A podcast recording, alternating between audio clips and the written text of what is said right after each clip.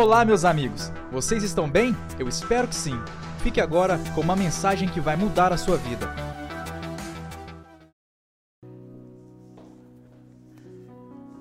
Boa noite, irmãos. A graça e a paz de Jesus sobre a sua vida, sobre a sua casa. Como que você está? Eu espero que você esteja bem, muito bem. Mas se você não estiver tão bem quanto você gostaria, a boa notícia é que você está no lugar certo, na hora certa. Por que, que você está no lugar certo, na hora certa? Porque daqui a alguns minutos eu vou pregar a palavra de Deus para você. E a palavra de Deus é a boa notícia de que o reino de Deus chegou, de que o reino de Deus está disponível, e o reino de Deus é paz, justiça e alegria. Paz, justiça e alegria sobre a sua vida, sobre a sua casa, sobre a sua família agora em nome de Jesus. Falando de reino de Deus, me lembrei aqui agora que em um momento onde João Batista estava preso, ele querendo saber se Jesus era realmente o Messias, o enviado de Deus, ele pediu para que os seus discípulos fossem até Jesus e perguntassem a ele se ele era aquele que haveria de vir. E quando os discípulos foram até Jesus, os discípulos de João Batista, e perguntaram se ele era aquele que haveria de vir, se ele era o Messias, ele mandou um recado para João, ele mandou o testemunho. Ele disse: avisa para João que os cegos vêm, os surdos ouvem e o evangelho é pregado aos pobres. Jesus enviou um testemunho. Jesus enviou para ele sinais e maravilhas que estavam acontecendo. E quais sinais eram esses? As pessoas eram curadas, as pessoas eram libertas, a mente das pessoas, as cadeias na mente das pessoas estavam sendo quebradas. Então o reino de Deus ele pode ser visto. O reino de Deus ele pode ser experimentado. E eu creio que essa noite você vai experimentar o reino de Deus. Essa noite se existem sentimentos, pensamentos, governo de miséria sobre a sua mente, em nome de Jesus, vai ser quebrado porque o reino de Deus chegou. Se na sua casa, na sua vida, você tem sido assolado pela enfermidade, seja ela de ordem física, emocional ou espiritual, eu tenho uma notícia para essa enfermidade. Chega, o reino de Deus já está no nosso meio. E a enfermidade vai ter que bater em retirada essa noite em nome de Jesus. Eu quero te estimular a chamar alguém para estar com a gente. Pegue agora o seu telefone, mande um WhatsApp para um amigo, mande na lista de transmissão, do grupo dos amigos, da família. Chame alguém da nossa igreja que não tem assistido os cultos na quinta-feira para estar conosco aqui, para que ele possa ver e ouvir, experimentar o reino de Deus. Eu estou com uma palavra muito preciosa no meu coração, por isso que eu estou estimulando você a chamar alguém. E se você não conseguir chamar as pessoas, essa mensagem vai ficar gravada. Você pode pegar depois no YouTube e enviar para que as pessoas assistam, porque eu tenho certeza de que muitas pessoas vão ser abençoadas com a mensagem dessa noite. Nós estamos aqui na nossa plataforma de quinta, no nosso programa do Sobrenatural, além do período de adoração, desse período que nós vamos entrar agora da pregação da palavra. No final, nós temos parte da nossa equipe de intercessão que vai orar por você, que vai liberar algumas palavras de revelação que Deus deu a eles e que Deus pode ter falado para eles acerca do que você está vivendo. Mas independente se eles falarem o seu problema ou não, no final nós vamos orar e todos aqueles que creem vão ser tremendamente abençoados. Posso ouvir um amém aí na sua casa para você acordar? Você pode dizer amém aí, pode dizer graças a Deus. Quero chamar aqui nossa equipe de oração. Por favor, pode vir, pode se assentar. Enquanto ele se assenta, eu vou beber uma água.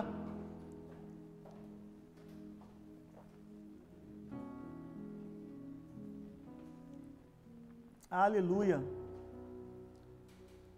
Pegue a sua Bíblia. Pegue a sua Bíblia aí comigo. Abra a sua Bíblia comigo no livro de Mateus, capítulo 14, eu acho que é 14, deixa eu só conferir.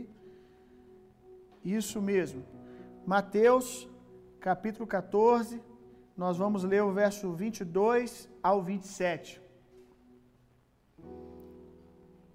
Mateus, capítulo 14. Quem encontrou, diga eu sou amado por Deus. Quem não encontrou, diga eu também. 22, verso 22. Mateus do capítulo no capítulo 14 do verso 22 Vamos ler até o verso 27. O que está acontecendo aqui? Os discípulos estão enfrentando, enfrentando um lugar de dificuldade, eles estão enfrentando uma tempestade e nós estamos enfrentando dias de tempestade, sim ou não? Nós estamos, estamos experimentando dias de adversidade. Então vamos aprender com Jesus, com a palavra de Deus, como nós devemos lidar com as, com as tempestades, como, como nós devemos responder os tempos de tempestade. Vamos lá, verso 22. Imediatamente após Jesus, imediatamente após Jesus insistiu com os discípulos para que entrassem no barco. Guarda bem essa expressão aqui. Jesus insistiu com os discípulos para que entrassem no barco. Lá em Marcos 6, que vai ter essa narrativa também, lá vai trazer um pouco mais de ênfase, vai dizer que Jesus os obrigou a entrar no barco. Os discípulos, eles não queriam ir sem Jesus. Jesus, você vai ver aqui que ele decidiu ficar ali mais um tempo orando. E os discípulos queriam ficar com ele, mas Jesus disse: "Não, vocês precisam ir" os obrigou. É como se Jesus estivesse na beira da praia ali, pegado nas costas deles e vamos, vamos, vamos, todo mundo entrando no barco que eu quero orar sozinho hoje, eu quero ter o meu o meu quartinho com o pai hoje, hoje eu não quero ninguém orando comigo. Quero que vocês atravessem para o outro lado. Jesus insistiu com os discípulos para que entrassem no barco e fosse adiante dele para onde? Para o outro lado enquanto ele despedia as multidões. Assim que mandou o povo embora, subiu sozinho ao monte para orar. Ao chegar da noite, lá estava ele só. Todavia, o barco já estava longe no meio do mar, sendo fustigado pelas ondas, pois o vento era contrário. Na quarta vigília da noite, foi Jesus ter, ter com eles andando por sobre o mar. Quando os discípulos o viram andando sobre as águas, ficaram aterrorizados e exclamaram: É um fantasma! E gritavam de medo. Mas imediatamente Jesus lhe disse: Tenham bom ânimo, alegrai-vos. É isso que ele está dizendo: alegrai-vos. Sou eu, não tenha medo. Nós vamos capturar valores preciosos que estão escondidos em cada um desses versos. Nós vamos começar aqui no verso 2. Fique com a sua Bíblia na mão aí. 22, desculpa. Verso 22, fique aí no verso 22 e a gente vai ler mais alguns versículos de novo, vamos ler repetidamente e a gente vai pensar algumas verdades preciosas que estão escondidas dentro desse texto, que serão como pão para te alimentar, para te fortalecer e vão lançar você para o propósito que Deus tem. A primeira coisa que eu percebo quando eu leio aqui é que essa insistência de Jesus para que os discípulos entrem no barco, ela confronta uma ideia que muitos cristãos têm, que muitos irmãos têm na cabeça, de que se Deus nos enviar a algum lugar, se Deus nos orientar a ir numa direção, significa que nós não vamos ter problema nenhum. Tem muita gente que acha que porque Deus deu uma palavra para ele e falou assim: abre uma empresa, que ele nunca pode passar por crise. Tem cristão que acha que porque Deus disse assim: essa é a mulher que você vai se casar. Aí ele começa a passar algum tipo de crise no casamento, ele já começa a questionar se realmente aquilo foi a vontade de Deus. Tem muita gente que acha que A direção que Deus aponta é um caminho sem nenhuma tempestade, sem nenhuma crise, sem nenhum problema. E quando eles começam a passar por, por problema, das duas, uma. Ou eles colocam em xeque aquilo que Deus disse, ou eles acham que eles estão passando por aquilo porque eles estão em pecado. Ah, deve ter sido porque eu cometi um erro há três anos atrás, um erro que ele já até se arrependeu, já tomou outra rota, mas ele pensa assim: é consequência daquele pecado que eu cometi três anos atrás. E quando ele não pensa isso, outras pessoas vão vir trazer esse diagnóstico. Eu não sei se você já passou por isso, você está num momento difícil e tudo que você precisa é uma palavra de ânimo, e o que você encontra é alguém perguntando se você não pecou. Perguntando: olha, você para estar tá passando por isso, só pode ser porque você cometeu algum tipo de pecado. Me lembrei aqui agora que numa conversa com um discípulo, com um irmão esses dias, ele estava me relatando isso. Está enfrentando uma certa dificuldade que é decorrente a esse momento agora da pandemia, uma situação que todo mundo que está no, no, cenário dele vai sofrer a mesma coisa, e alguém chegou para ele e disse assim: será que você não está passando por isso? Porque é alguma coisa espiritual, temos que orar, deve ter algum problema. E ele falou que pensou no coração: é, o problema do coronavírus é culpa minha. É algo que todo mundo está passando, mas no meu caso é porque eu dei alguma brecha. Então a culpa do coronavírus está atacando o mundo é o meu pecado, né? Que pessoa importante, né? E a gente vê muita gente trazendo esse tipo de questionamento. Mas a verdade é que os discípulos eles foram orientados, na verdade, pressionados por Jesus para entrar no barco.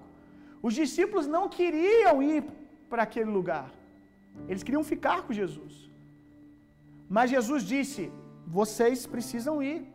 E os obrigou, os compeliu a entrar no barco. Então, não dá para questionar se era ou não da vontade de Deus que eles estivessem naquele barco. Está explícito que era a vontade de Deus que os discípulos entrassem naquele barco. Porque tudo aquilo que Jesus fez, ele disse que fazia ouvindo e vendo o Pai fazer.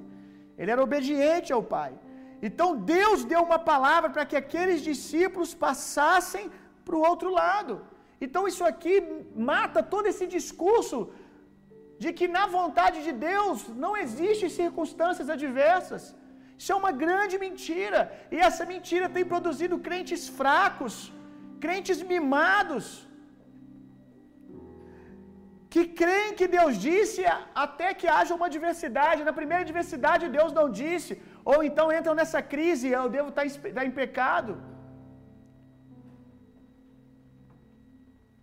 Lá em Êxodo 13, 17. Abre a sua Bíblia comigo. Êxodo 13, 17. Olha que coisa linda isso. Êxodo 13, 17. Ora, quando Faraó deixou o povo partir, Deus não o guiou pela rota da terra dos filisteus, embora essa fosse o, esse fosse o caminho mais curto, porquanto entendeu o Senhor, porquanto entendeu o Senhor, para que porventura o povo não se arrependa do passo dado, ao deparar-se com a guerra e volte para o Egito. O que, que esse texto de Êxodo está dizendo? Que existia uma rota para chegar à terra prometida mais curta, mas Deus não levou o povo por aquela rota, porque Deus entendeu que se o povo visse o tamanho dos do exército dos filisteus, a força dos filisteus, eles entrariam numa guerra que eles perderiam. Porque o povo ainda tinha uma mentalidade de escravo, não tinha uma mentalidade de conquistador, ainda não estavam prontos para lutar. Então Deus não permitiu que eles fossem por aquele, por aquele caminho. Deus preferiu levar eles para um caminho mais longo para protegê-los.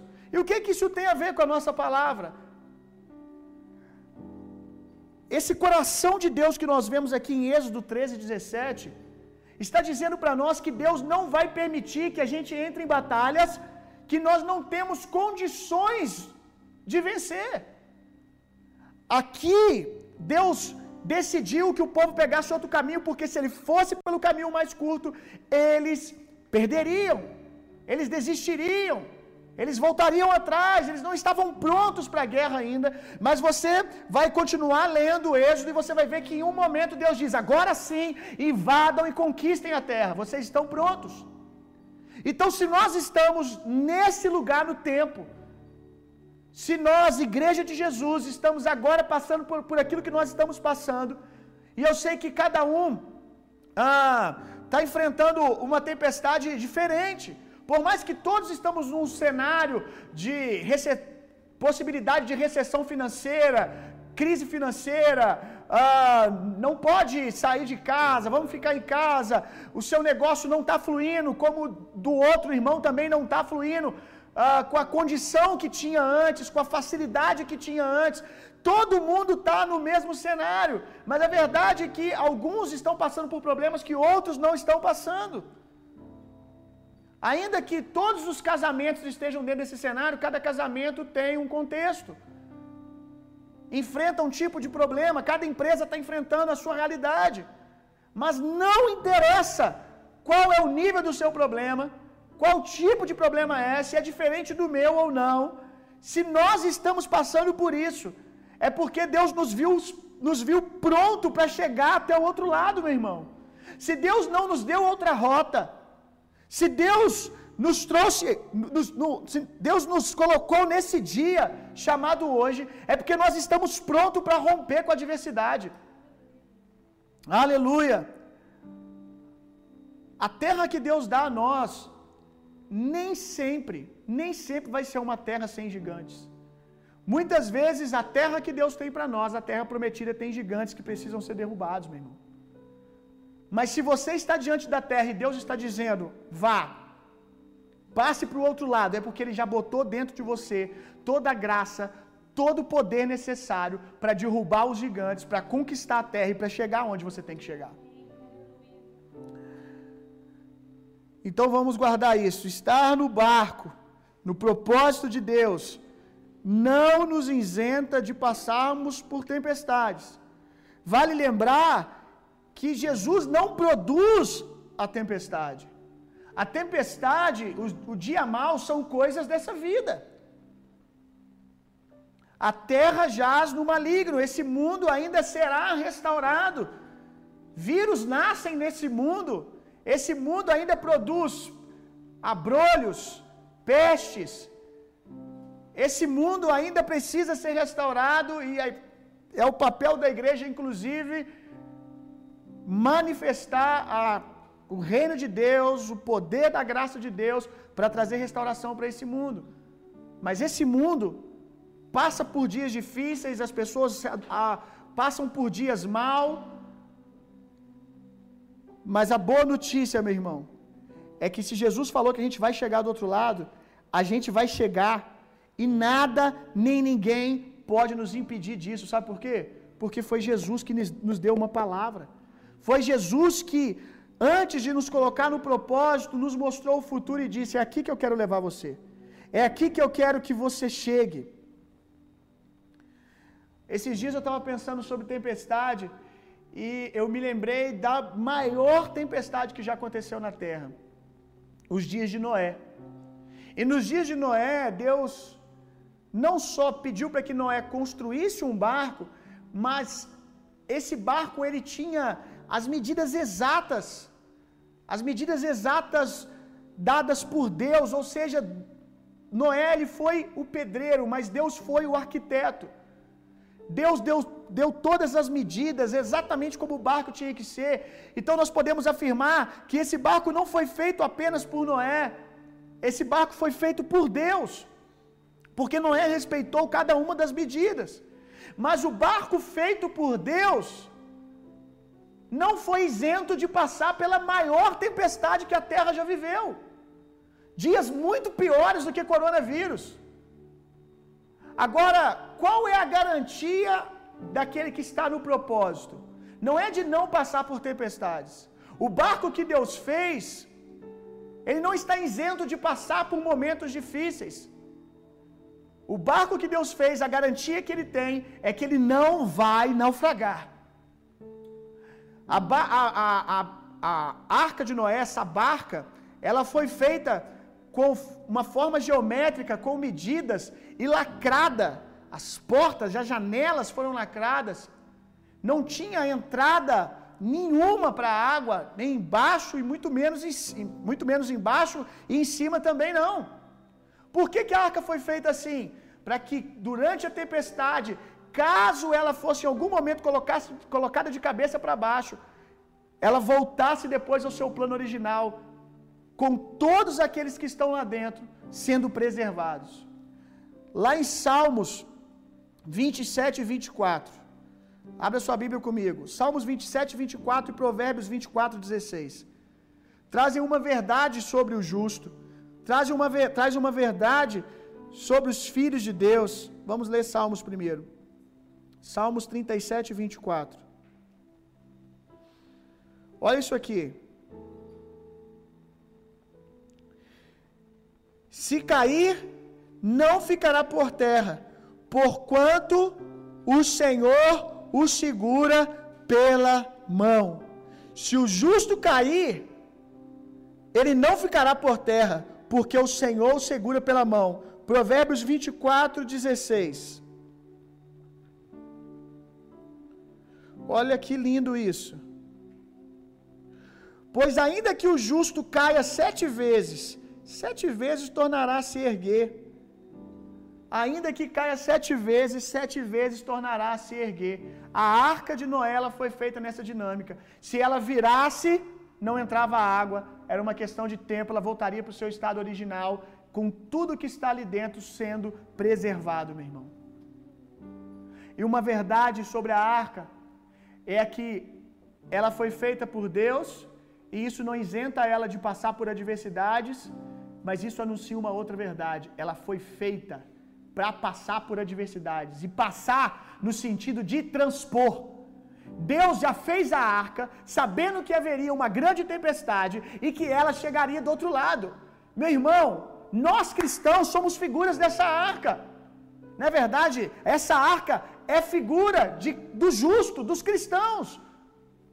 Essa arca, ela foi fechada com betume, com uma espécie de cola, dentro e fora.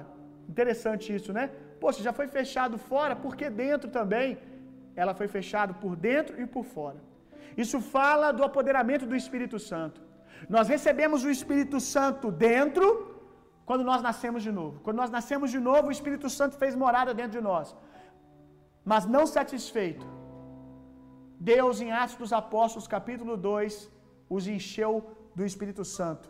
Agora eles recebem fora. Então nós temos o Espírito dentro e temos o Espírito sobre. Isso é uma mensagem para nós. Isso é uma mensagem para nós. Quem foi que disse que cristãos não vão passar por adversidades, meu irmão?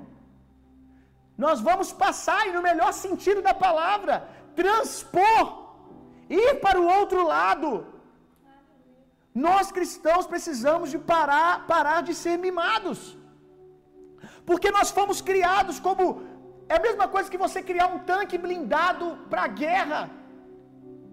E na hora que ele vai para a guerra, você fica com medo dele se arranhar. Ele foi criado para isso. Ele tem rodas que mecanismos que foram criados para aquele cenário, para aquele tempo.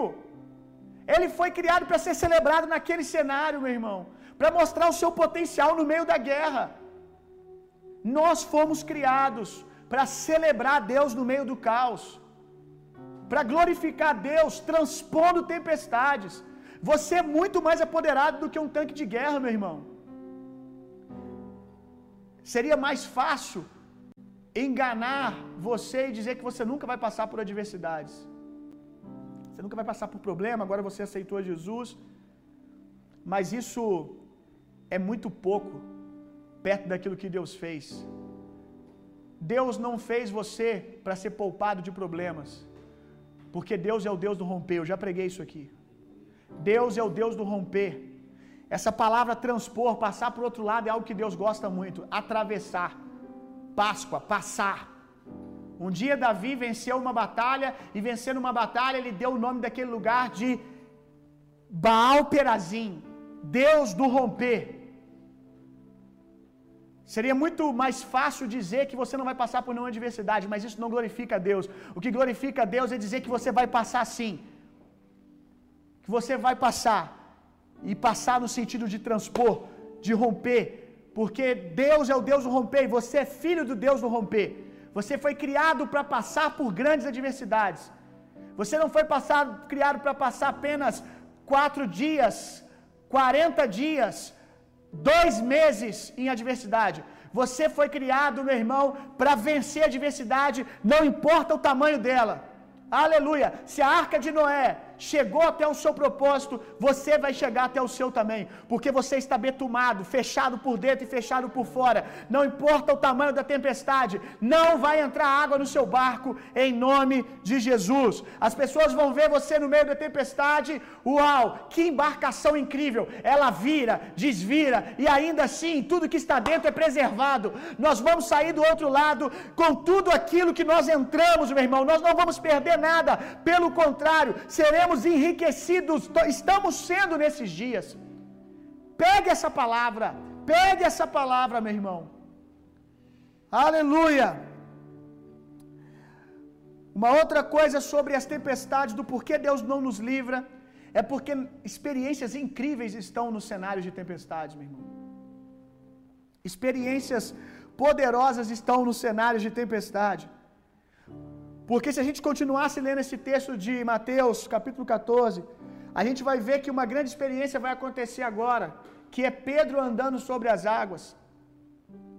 Experiências incríveis estão nos dias de pressão, meu irmão. Deus nos visita no meio do caos. E isso me deixa animado.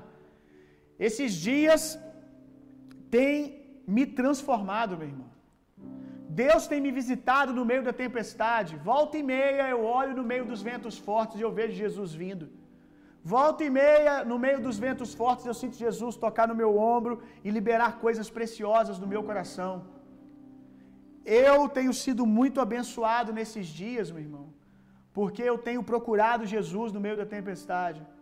Eu não tenho deixado os ventos fortes tirarem a minha atenção e eu tenho procurado Jesus no meio do caos e eu tenho aprendido muito. Experiências poderosas nos aguardam no meio do caos.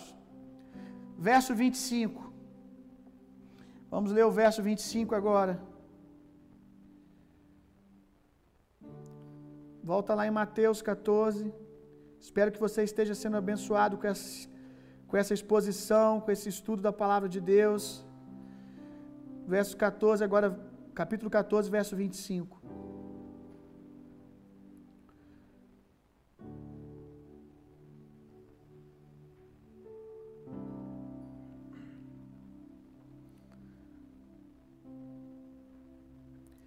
Na quarta vigília da noite foi Jesus ter com eles andando sobre o mar.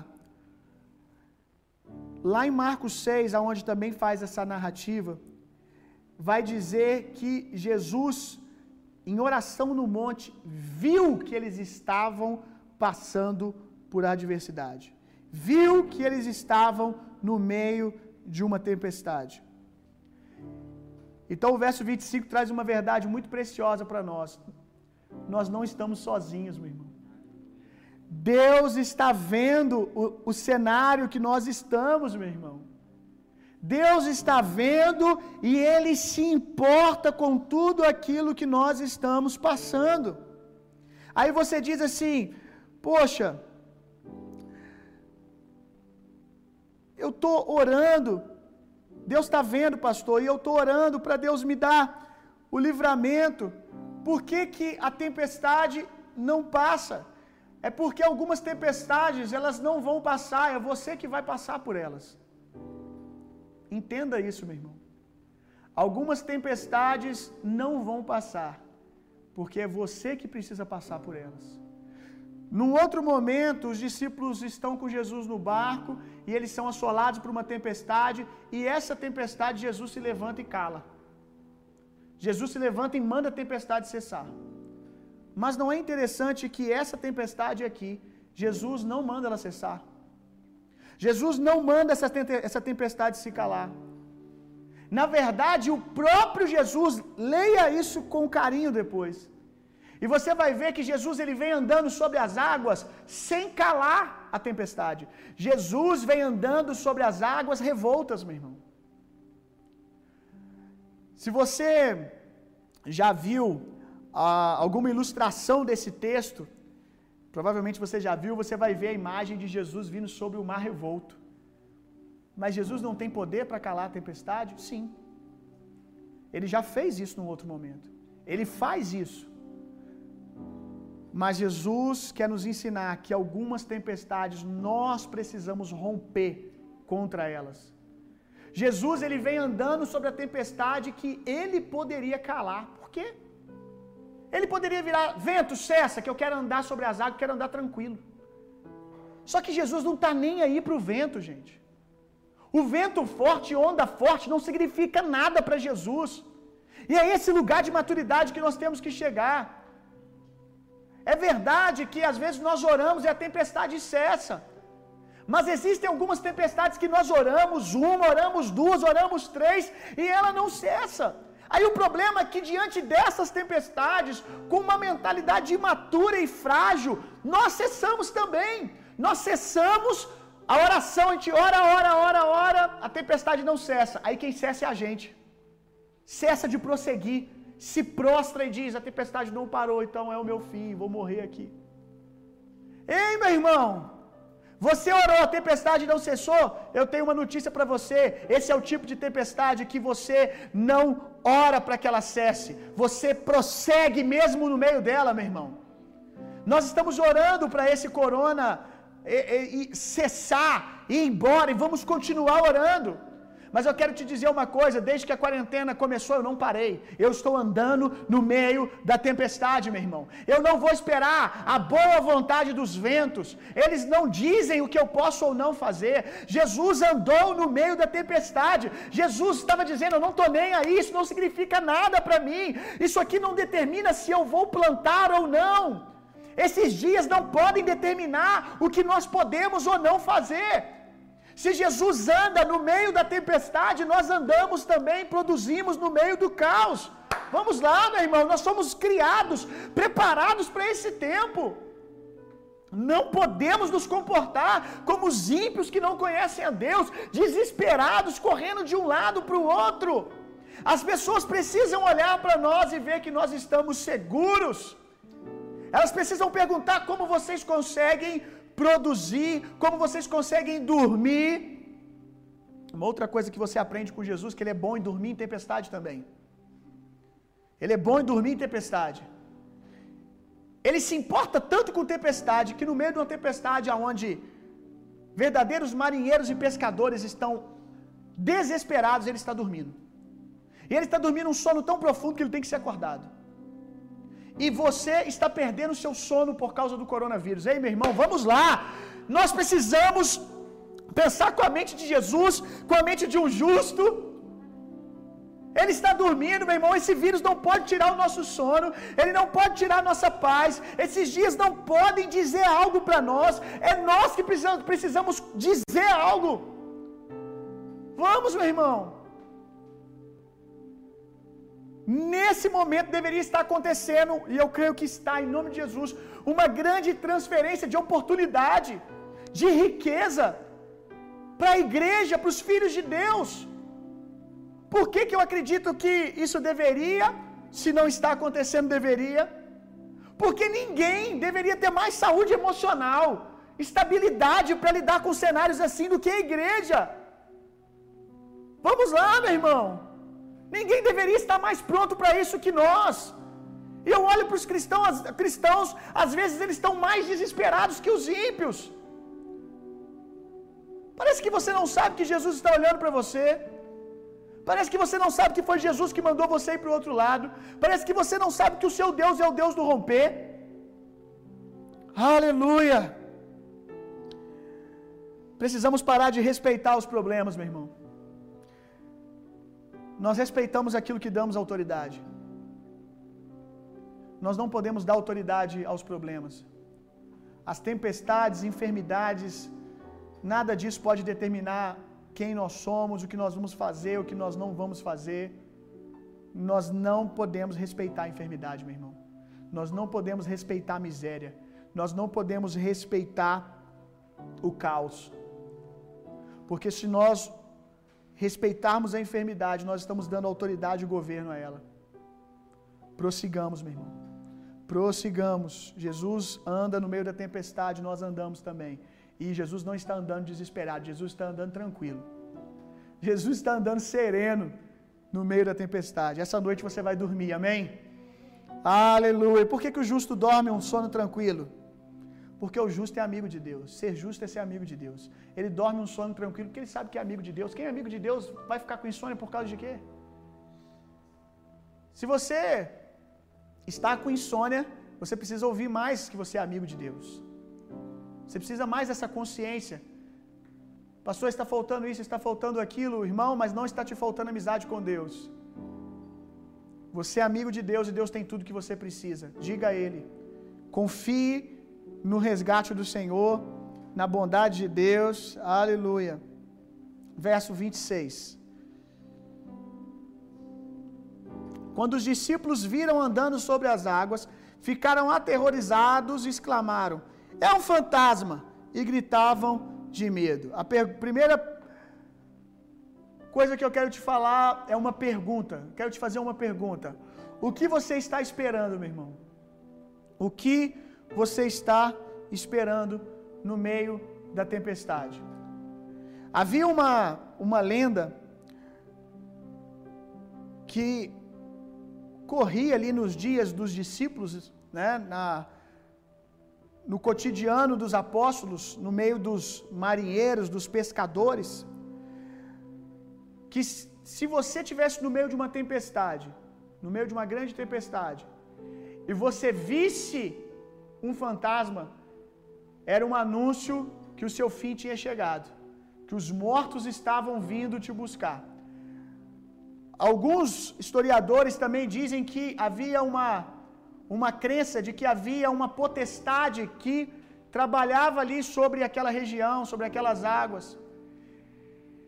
Então, os discípulos, quando eles olham Jesus vindo, a primeira coisa que eles pensam é que é um fantasma, ou que é uma, um principado, uma potestade, que é o mal que agia naquele lugar. Sabe por que, que eles pensam isso? É porque eles estavam esperando por isso. Quando as esperanças deles acabaram ali no meio daquela tempestade, eles já estavam esperando, olha, só nos sobra a morte agora. E quando Jesus vem, esse é o problema do medo. O problema do medo é que às vezes Deus está vindo na sua direção e você está achando que é um fantasma. O problema é que no, do medo é que no meio do caos você não consegue ver Deus nem aonde Deus está, você só vê problema, você só vê morte, você só vê destruição. E eu quero dizer para você que eu tenho certeza que no meio do seu dia mal Jesus está em algum lugar, mas o seu medo é tanto que aonde Jesus está você está vendo morte, você está vendo um fantasma. Você precisa ver oportunidade e livramento, meu irmão. Está disponível para cada um de nós no meio de todo o cenário. Por quê? Porque a palavra garante que Deus não vai nos deixar passar pelo fogo ou pela água sozinho. Ele está conosco. Deus está em algum lugar no meio disso tudo. Comece a olhar para o alto de onde te vem o socorro. Se livre do medo, comece a desenvolver confiança em Deus. Que eu tenho certeza que quando o medo for dissipado dos seus olhos, você vai conseguir achar o Senhor. Pare de esperar o pior, meu irmão. É incrível como, quando você vai conversar com alguns crentes, no meio do dia mal, parece que eles não estão satisfeitos que o dia está mal, que eles estão passando por um tempo difícil, porque você vai conversar com eles e eles falam que vai piorar, está ruim e eles continuam falando de coisas piores ainda. Já tem um problema e eles continuam criando problemas, aumentando o problema. Espere o Senhor, não espere um fantasma, não espere a morte, meu irmão. Espere o Senhor, tenha uma boa expectativa. Espere pelo de repente de Deus, pela visitação de Deus. Essa é a expectativa que precisa vir no seu, vir no seu coração.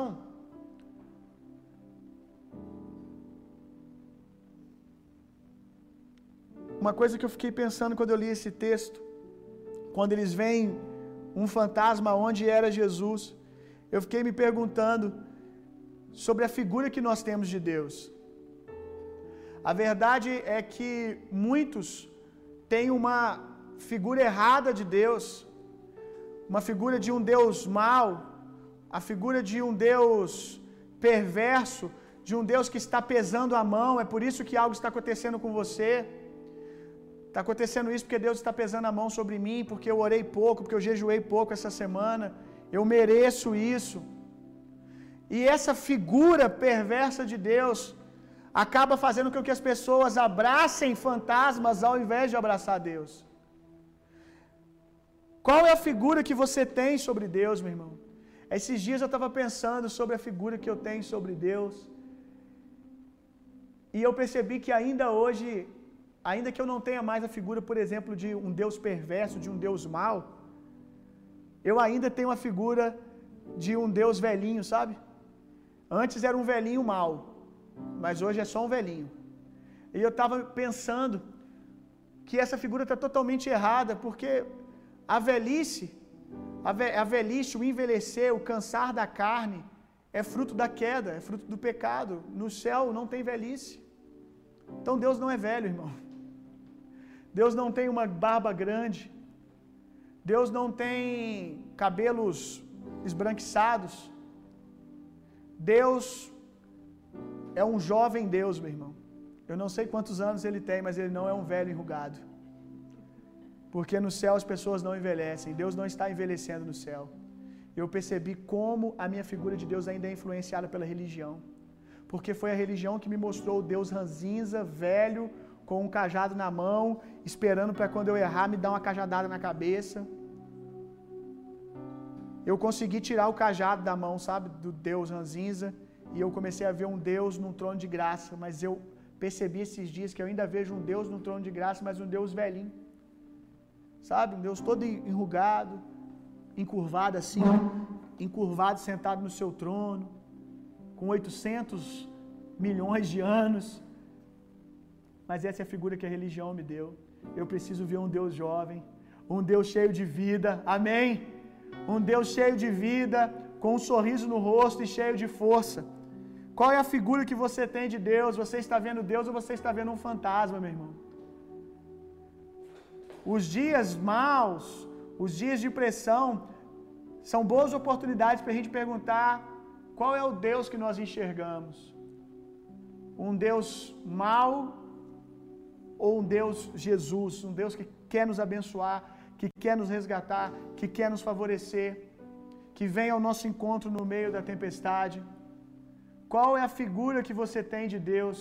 Porque é no dia mal que a gente começa a vir com aqueles questionamentos: estou passando isso porque eu mereço isso. Você precisa eliminar esse fantasma, meu irmão. Isso não é Deus. Aleluia.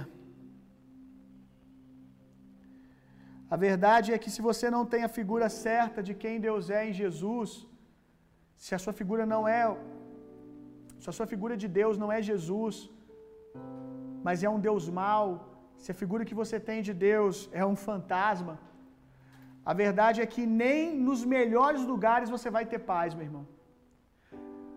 Tem gente que fala assim: ah, quando eu tiver tudo, quando eu tiver tudo no lugar, sabe? Minhas contas pagas, saúde, aí eu vou sentir paz. Isso é uma grande mentira. Porque na minha experiência, caminhando com pessoas, eu já vi pessoas que disseram isso. E mesmo no cenário de bonança, de paz, elas continuavam atribuladas. Continuavam em crise. Porque a, a ovelha, meu irmão, que nós somos ovelhinhas, amém? A ovelha, ela só consegue se deitar, descansar, usufruir de um lugar quando ela confia, quando ela conhece aquele lugar, quando ela se sente segura. Ainda que Deus te leve a pastos verdejantes, tudo certo, se você não vê a figura do pastor, você não vai se deitar e desfrutar. Você vai continuar inquieto no meio do pasto verdejante. Não é o pasto verdejante que traz paz.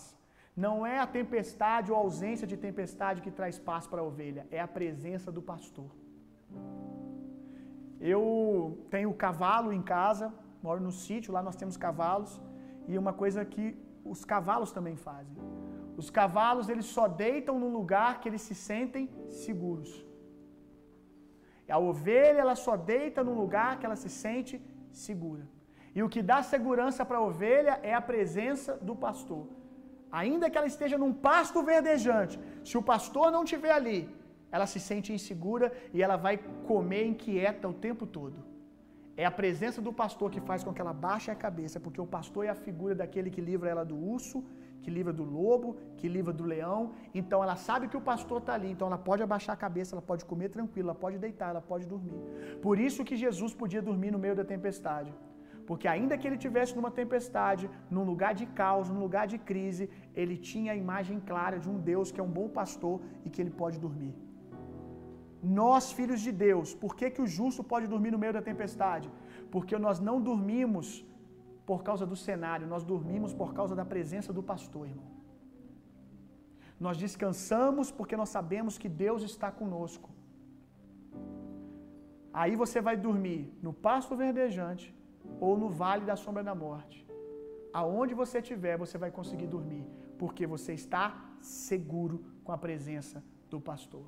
Quando Jesus chega, ele diz: alegrem-se, tenham bom ânimo, não tenham medo, não é um fantasma, sou eu. Gente, Jesus tem que dizer que é ele, senão eles não acreditariam. Sou eu, gente, não é um fantasma. Eu não sou um fantasma, eu não sou um agente da morte, eu não sou um agente da enfermidade, eu não sou um agente do caos. Essa pregação ainda é necessária. Eu não venho para trazer morte, eu não sou um fantasma, eu venho para trazer vida e livramento. Eu estou no meio do seu problema não para pesar a mão sobre você e trazer mais dano. Eu estou aqui para te livrar. Descanse, alegrem-se. Eles continuam, gente, no meio da tempestade. Jesus, Jesus não calou a tempestade para depois dizer alegrem-se. Jesus diz alegrem-se. Mas ainda está no meio da tempestade, por que, que nós vamos nos alegrar? Porque eu estou aqui, é isso que Jesus está dizendo. Eu estou aqui, isso tem que ser o suficiente para que vocês se alegrem, para que vocês não tenham medo. Eu estou aqui, isso é o suficiente. O pasto não é verdejante, você está no meio de uma tempestade, mas eu estou aqui, então tem, então tem provisão, porque o pastor está aqui. Deus é aquele que provê pelo pasto verdejante, mas Deus também é aquele que provê no, com um profeta na beira do rio com corvos trazendo alimento. Nós precisamos aprender a confiar mais em Deus, meu irmão. A verdade é que eu tenho falado isso desde o início. Muitos de nós estamos vendo que a nossa fé está nos métodos e não em Deus. Se Deus não faz do jeito que nós queremos, nós desesperamos. Como se as coisas não estarem acontecendo do jeito que nós planejamos, significa que Deus não está conosco. Ei, irmão, dê liberdade para Deus ser criativo. Deixe Deus ser criativo. Deus tem a sua multiforma e graça. Cada hora ele vem de uma maneira. Às vezes ele te alerta e diz: Não vá por aí porque tem tempestade. Essa eu não quero que você passe. Outras vezes ele permite que você passe porque ele acredita que você já tem suprimento, autoridade, força necessária para envergonhar o caos e chegar até o outro lado. Deixe Deus te livrar do jeito que ele quer. Confie, meu irmão. Ainda que a figueira não floresça, ainda que a vide não dê o seu fruto, todavia eu confiarei no Senhor. Ainda que o método que eu estabeleci, eu estabeleci que esse ano eu ia ganhar dinheiro desse jeito, a minha empresa ia prosperar desse jeito. E agora eu estou desesperado porque Deus me abandonou, porque agora o meu método não tem como ser aplicado. Você já perguntou para Deus se ele tem outro método? Quando eles veem o fantasma, fantasma, eles começam a gritar. O que que você está falando nesses dias, meu irmão? Esses dias têm revelado para nós o nosso coração. Grito é algo involuntário. Sabe?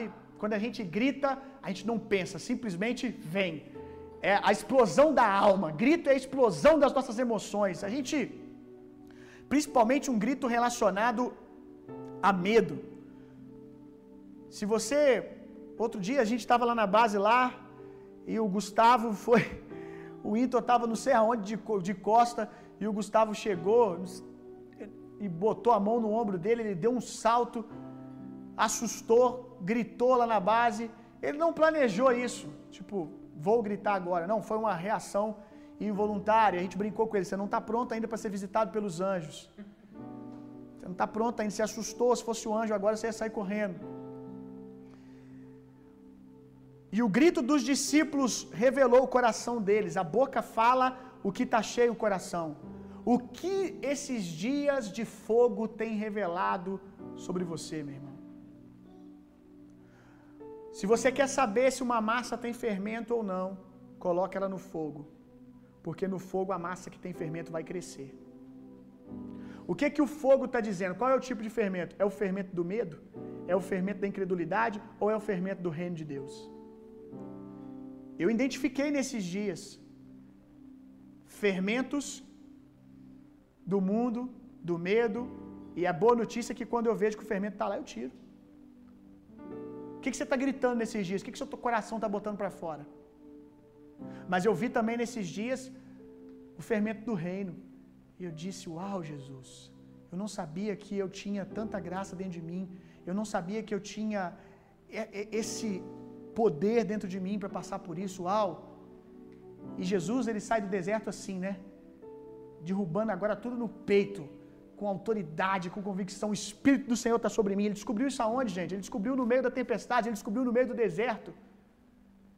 No meio do deserto, o fermento do reino, do reino veio para fora e Jesus viu que ele estava pronto. O que esses dias estão dizendo para você, meu irmão? Quem sabe são dias para você se encher mais da palavra, mais de fé, porque você tem visto que muito medo está no teu coração e você tem gritado desesperadamente. Você dizia: Nossa, eu estou pronto para qualquer coisa. Eu, eu, eu, lido com qualquer adversidade, pode mandar qualquer coisa, Jesus. E esses dias estão mostrando para você que talvez você tinha um bom discurso e uma má alimentação. Um bom discurso que passa por isso, passa por aquilo, mas não se alimenta da palavra. Se alimente da palavra agora, meu irmão. Se alimente da palavra, se encha da palavra. Para que quando a adversidade chegar, você ao invés de gritar medo, você vai gritar louvores e ações de graças ao Senhor. Alegrai-vos e não tenha medo, porque o Senhor está com você. Amém, meu irmão? Que essa palavra tenha enchido o seu coração de fé. Eu queria agora que eles compartilhassem aquilo que Jesus falou com eles e nós vamos orar por vocês. Vamos lá?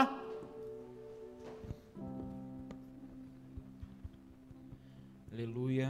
É, primeira, primeira palavra é que uma mulher tem orado a Deus pela família. Você não sabe como agir e como comunicar Jesus a eles. Eu sinto Deus te dando sabedoria para discernir a maneira certa de falar e de se calar. Seja guiada. Aleluia. Uma Terezinha, você tem sentido constantes dores nas pernas. Terceiro, dor na coluna. Quarto, pontadas no coração.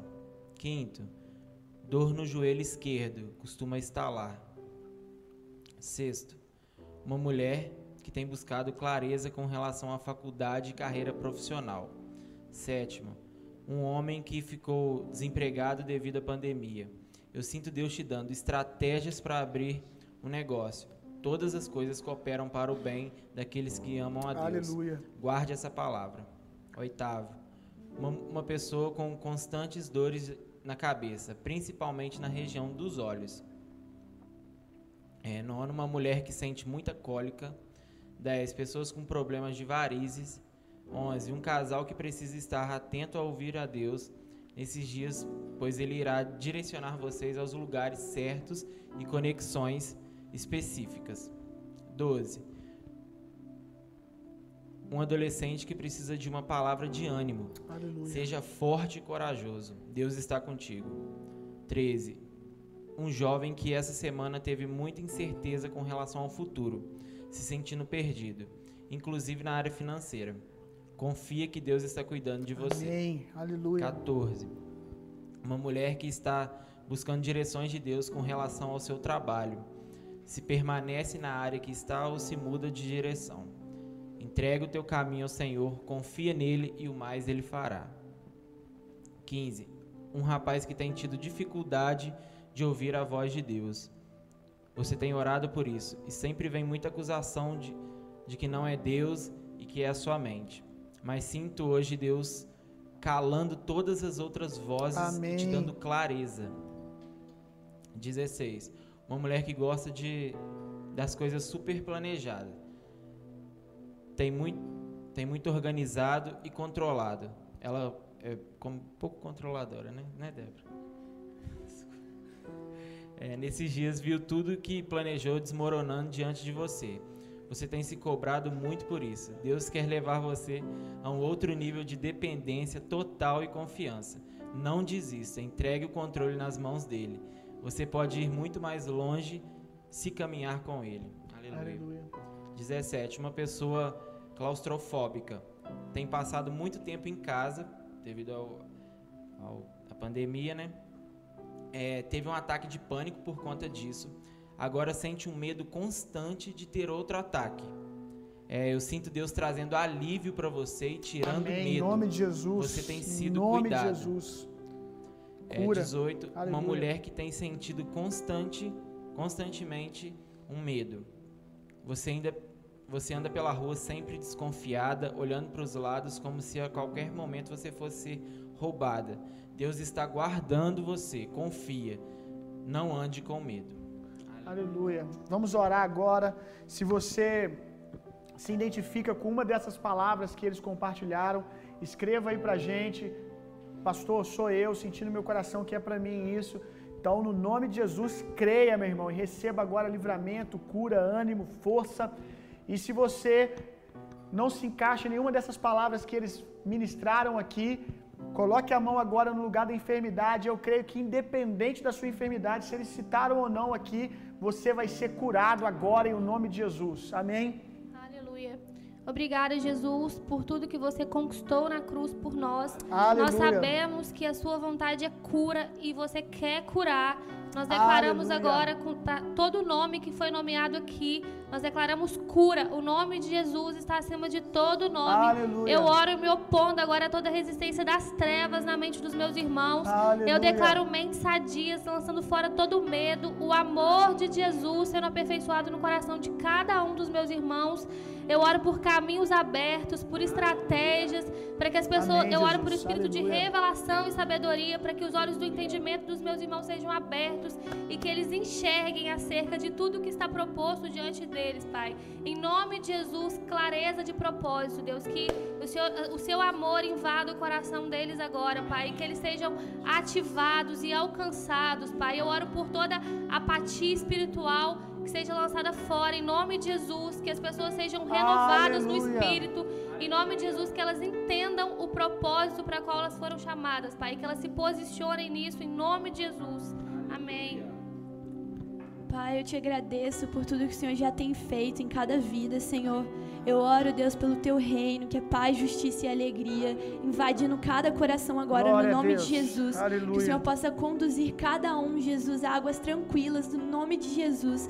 Que eles possam entender, Senhor, e aprender a confiar em Ti, Deus.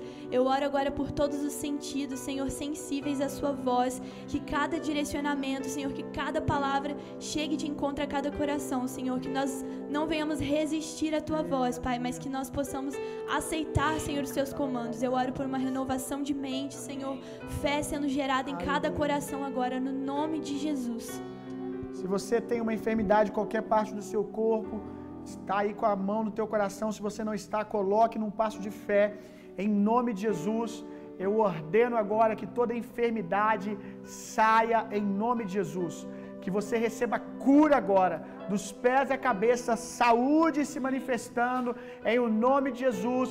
Todo desconforto, enfermidade, dor secando agora, perdendo força, que você seja cheio agora de abundância de vida, receba livramento agora em nome de Jesus. Eu vejo agora dor indo embora, meu irmão. Eu já sinto pessoas sendo curadas. Se você está sentindo dor indo embora, se você está sentindo medo, pânico indo embora, em o nome de Jesus, testemunha aí, meu irmão. Em nome de Jesus, cura perfeita, cura perfeita, cura perfeita agora se manifestando. Eu sinto que pessoas já estão vivendo níveis de cura, mas eu oro agora em nome de Jesus para que você receba cura plena, totalmente curado em o nome poderoso de Jesus.